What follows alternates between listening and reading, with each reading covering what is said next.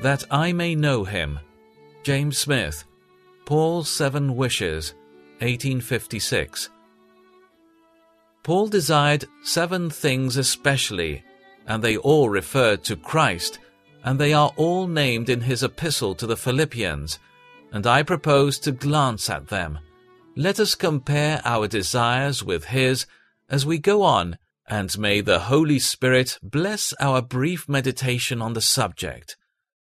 First, he says, that I may know him. Philippians 3:10. Christ had appeared to Paul.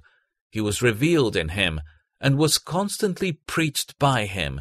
Christ was the object of his trust, the subject of his ministry, and the joy of his heart. But he knew that there was much in Christ with which he was unacquainted. He knew but in part. He desired, therefore, to know more of the glory of his person, the riches of his grace, the magnificence of his work, the excellency of his natures, the majesty of his kingdom. Everything in Christ interested Paul. Creation was good, and grace was better, but Christ was best of all.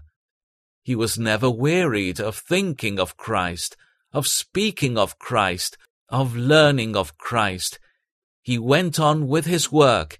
He went on his way with a desire constantly rising in his heart that I may know him. Beloved, how is it with you? Do you sympathize with Paul in this desire of his heart? Is it your daily wish, ardent desire, and constant aim to know more of Jesus?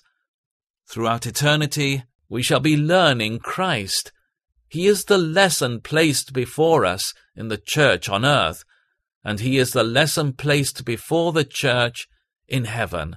Time is given us to learn Christ, and blessed be God, eternity will be given to us to learn even more of Christ. Nothing endears eternity to me like this. It will be spent in learning, enjoying, and honoring Christ.